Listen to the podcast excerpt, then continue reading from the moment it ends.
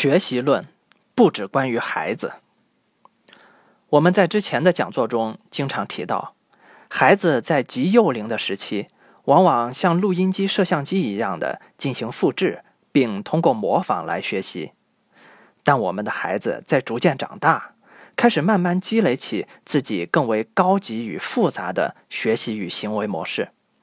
我们不可能用一成不变的方式去对待他。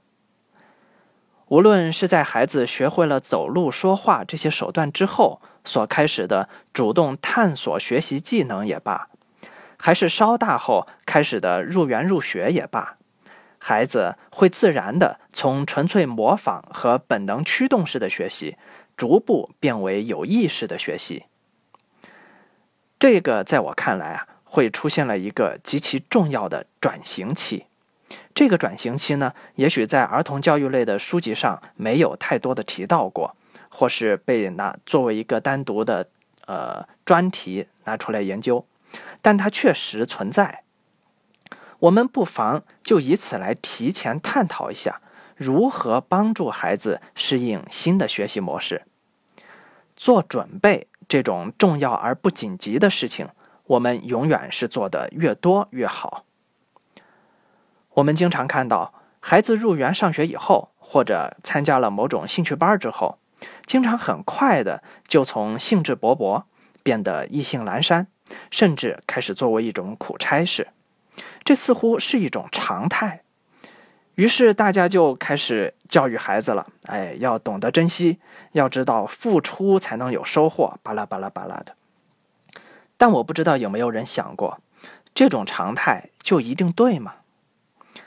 现在我们随手点开喜马拉雅，可以看到很多收听量很火爆的关于如何教孩子学好哪种课程的各种讲座，里面有很多的诱导手段、刺激方式、各种教学技巧。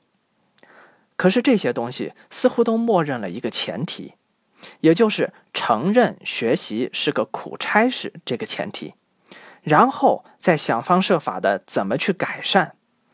孩子似乎在学习这条道上，本能的就一定要离开轨道，而我们又对应的去琢磨各种方法去拴住他们，让他们回来而已。这一定对吗？我们可不可以或多或少的提前做一些事情，让孩子和我们都做好准备呢？学习真的痛苦吗？我一贯强调，要通过了解孩子所想。来进入他们的世界，进而，在理解的基础上进行引导。那么，让我们回忆一下，比如咱们自己在三四岁时候的感受。也许我们已经无法回忆起任何的细节和画面，以及当时的人和事了，但你一定可以回忆起一些小时候所经历过的快乐和对事物包含的热情。直到成年以后。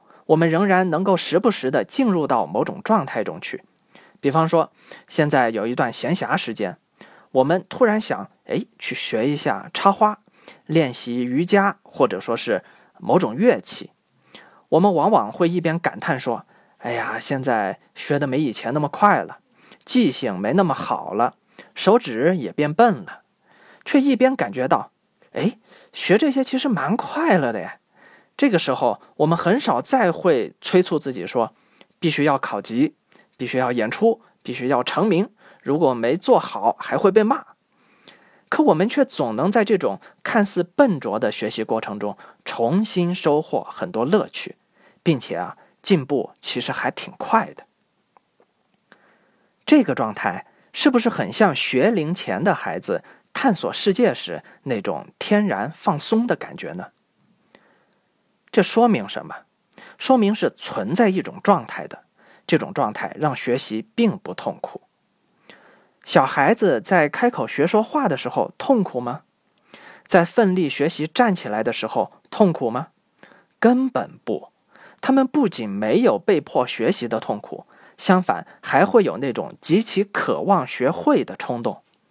请问，这么好的状态，我们为什么要抛弃它？很多人也许并没有完全意识到学习的定义。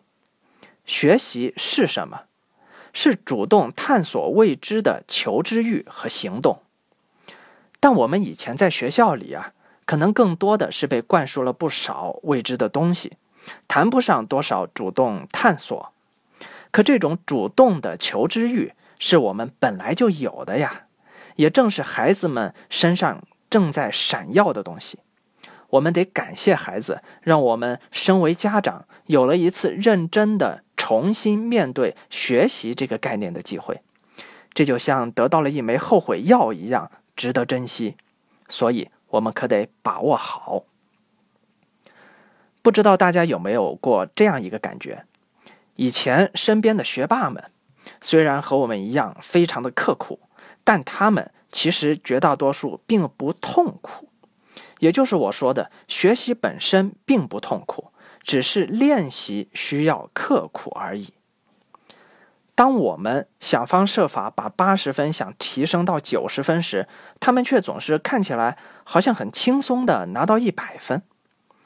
这里面肯定有些什么是我们踩入了误区，而他们却幸运的避开了的。这种情况在所谓偏科的人身上更为明显。他们轻松的在某些科目上拿满分，在别的科目上却怎么努力却始终难以及格。因此啊，关于学习的过程，也许我们需要研究的更加深入一些。